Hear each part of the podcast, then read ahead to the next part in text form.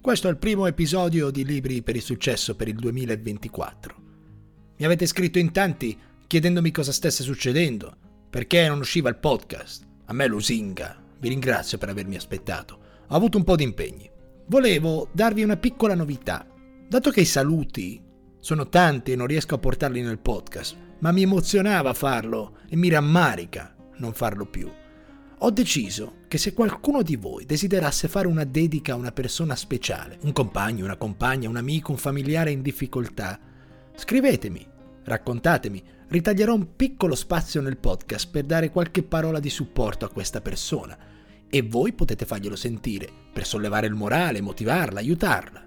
Mandatemi le vostre dediche. Lo potete fare attraverso il sito libriperissuccesso.com, c'è un formulario, c'è la mail. Vi aspetto. Mi mandate il nome, il paese, quello che volete dirgli e io lo faccio. Ovviamente vi avviso quando esce il podcast con la dedica così che potete stare attenti e inviarlo a questa persona.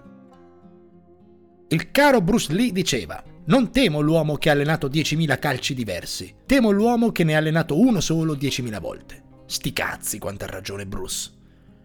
La nostra società è cambiata, basta andare indietro una generazione. Entravi in un'azienda, ci rimanevi 30 anni, facevi una famiglia, compravi una casa, c'era un qualche tipo di protezione. La comunità, le aziende, la società, i grossi nuclei familiari, tutto questo si sta un po' sgretolando. Ho la sensazione che le persone siano molto più sole. Dipendano molto di più dalle loro abilità. Viviamo un'epoca di grandi cambiamenti in poco tempo. Diventa difficile stare al passo. C'è una strada che il libro dal quale prendiamo spunto oggi suggerisce. Libro di Robert Greene Mastery. Mastery vuol dire dominare qualcosa. A me piace di più la traduzione padronanza. Tu puoi essere un esperto, magari all'interno di un'azienda, ti licenziano e sei a casa. Ma se sei uno che ha una padronanza di qualcosa, se ti licenziano nessuno te la porta via. Qualcun altro viene e ti chiama, o magari crei tu qualcosa. Diventi difficile da sostituire ed estremamente richiesto dal mercato.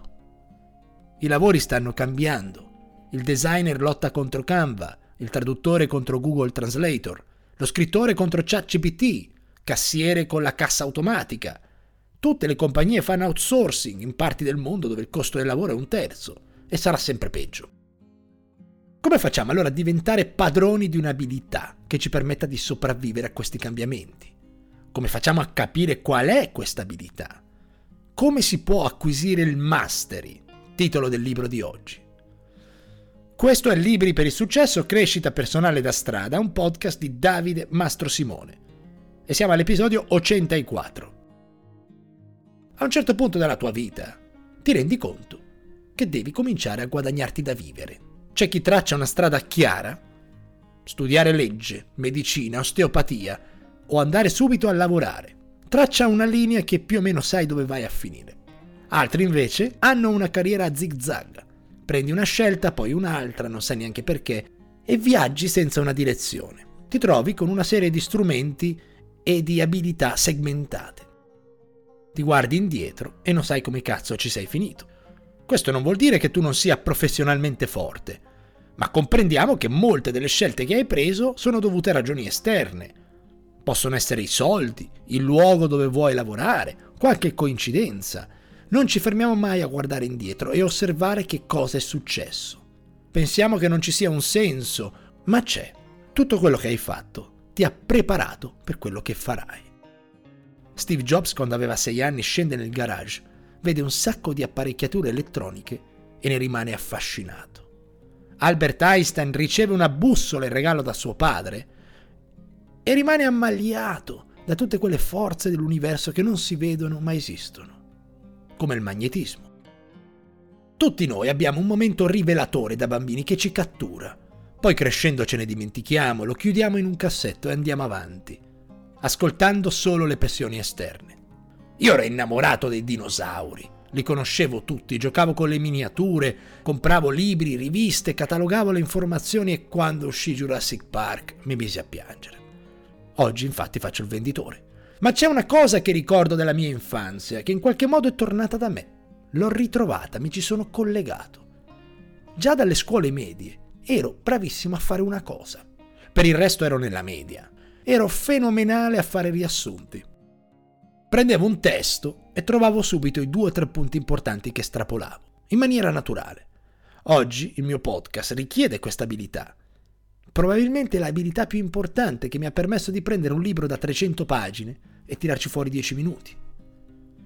Ho ricollegato quello che faccio oggi con una vocazione, una curiosità primordiale e l'ho sviluppata in età adulta. Tutti abbiamo questa voce che sentiamo, una curiosità. E Robert Greene fa un'ipotesi che a parer mio è bellissima. Le persone di grande successo sono quelle che si collegano prima a questa vocazione.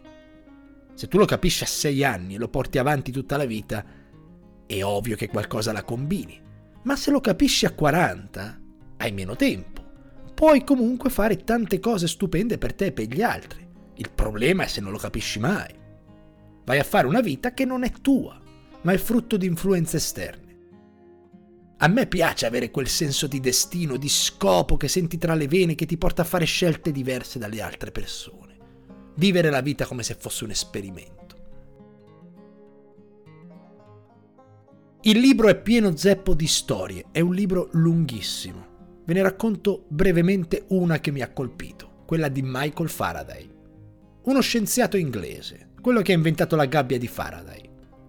Nasce nel 1790 in Inghilterra, figlio di un fabbro. E capiamoci, un fabbro in quei tempi sta nella scala più bassa della società, Nonostante questo diventa uno dei più importanti ricercatori scientifici sui campi elettromagnetici. Potrebbe sembrare la storia di un uomo che ha superato degli ostacoli, ma non si spiega perché nel 1790 il figlio di un fabbro non può diventare uno scienziato. È impossibile. È come se io oggi decido di andare a giocare nell'NBA. Come cazzo faccio? Quello doveva entrare in un'università, essere un gentleman, fare una scuola elitaria tipo Eton prima dell'università.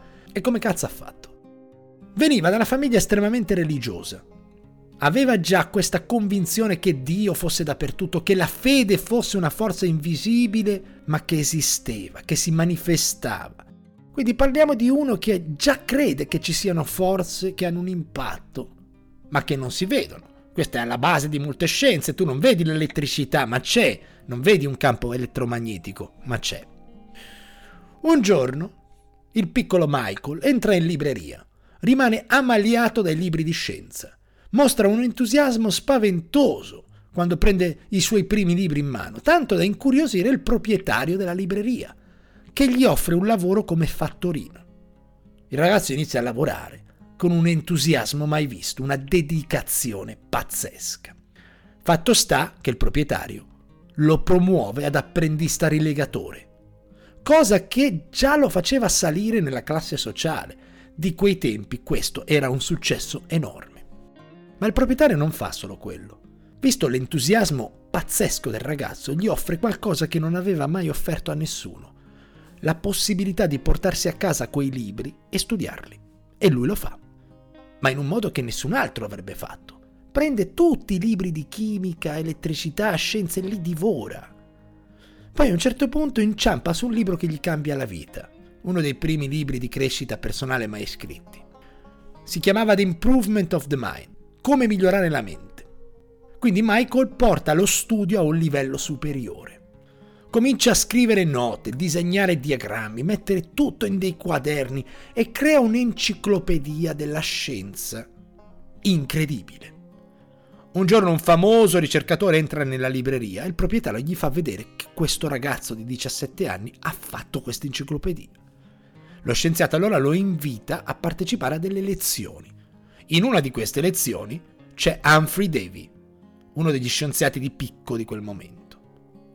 Quel mondo lo affascinava, ma sapeva che non sarebbe mai potuto entrare nel circolo accademico e allora comincia a scrivere lettere a tutti gli scienziati del momento, chiedendogli di fare da apprendista, includendo Humphrey Davy.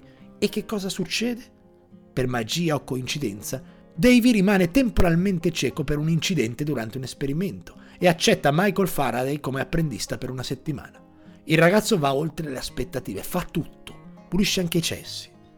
E dopo qualche settimana di lavoro eccezionale lo manda a casa. Ma quello non demorde, continua a scrivere lettere, vuole fare l'apprendista. Qualche mese dopo, l'assistente ufficiale di Humphrey Davy si licenzia e lì l'opportunità arriva. Chiede a Michael Faraday di venire a fargli l'assistente. Da lì nasce tutto. Ha la possibilità di sperimentare, di vivere in laboratorio, di scrivere, di studiare e la sua carriera esplode tanto che finisce per entrare nella Royal Academy e diventare uno degli scienziati più importanti della storia del mondo. Come ha fatto? Coincidenza? Magia? Culo? Uno può prendere la sua storia e trovarci un senso, ma non c'è. Perché se io fossi entrato in quella libreria, non mi sarei letto quei libri, non avrei scritto quell'enciclopedia, non avrei avuto quella persistenza che crea le opportunità. Questo le ha fatte e ha imparato così tanto da raggiungere la padronanza. Vedete, se tu studi e impari e mischi quella dedicazione alla persistenza, crei un mix esplosivo. Sbloccare questo potere è molto difficile, ma si può fare. Ci sono tre passi, secondo Robert Greene. Il primo è collegarsi con la curiosità primordiale. Che cos'è che ti eccita, ti appassiona, ti permette di fermare il tempo, di non pensare a nulla quando lo stai facendo? A volte iniziamo progetti che ci motivano, ci ispirano, ma ci fermiamo perché la meta, l'obiettivo non arriva, non ci arriviamo. Un progetto che è collegato con la tua curiosità primordiale ti fa andare avanti perché non te ne frega un cazzo della meta. Ti importa solo il processo il percorso perché mentre lo fai godi e il fare diventa più importante dell'arrivare. Il chi diventi è più importante di che cosa ottieni. Quindi ricollegati con quella curiosità primordiale, con quella tua unicità che ti rende speciale, quello che amavi da bambino, che ti prendeva tutta l'attenzione. Torna indietro, trova questa curiosità. Robert Greene consiglia di scrivere 20 minuti al giorno un quaderno rispondendo a questa domanda.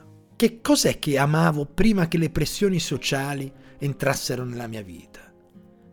Prima che i genitori, la scuola, il capo e tutti mi dicevano che cosa dovevo fare, che cos'è che amavo prima di quello? Il secondo passo è imparare tutto quello che si può imparare, diventare apprendista. E imparare è più importante del resto, più dei soldi, più della posizione, più dello status più degli oggetti.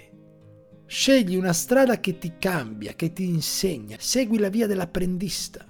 Se pensi solo ai soldi, non puoi raggiungere una padronanza di qualcosa. Imparare ed evolvere vanno messi davanti al guadagnare. Secondo Robert Greene, se vuoi raggiungere e acquisire la padronanza.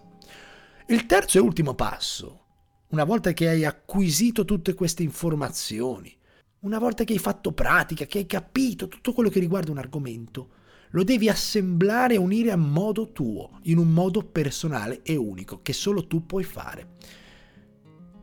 E quel modo dipende anche dalla storia che hai avuto fino adesso. Vai a vedere quello che hai imparato fino ad oggi, lo unisci con quello che stai imparando adesso e risalti l'unicità. Questo ti rende speciale. Torna indietro con la mente, osserva la tua carriera, quando hai cambiato strada, perché?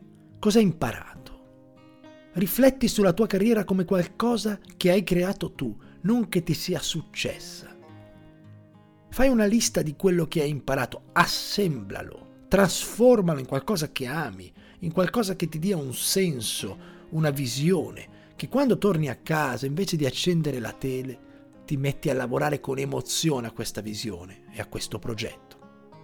Io un giorno ho deciso di diventare una persona che si sforza, che non si arrende, che lavora ogni giorno per diventare un pochino migliore. Solo un poco. Vivo la vita in blocchi di 24 ore, ma in queste 24 ore ci metto sempre qualcosa per migliorare la mia mente, il mio spirito, il mio fisico, anche se fosse mezz'ora un piccolo passo, domani un altro, perché se non lo faccio io, non lo fa nessuno per me.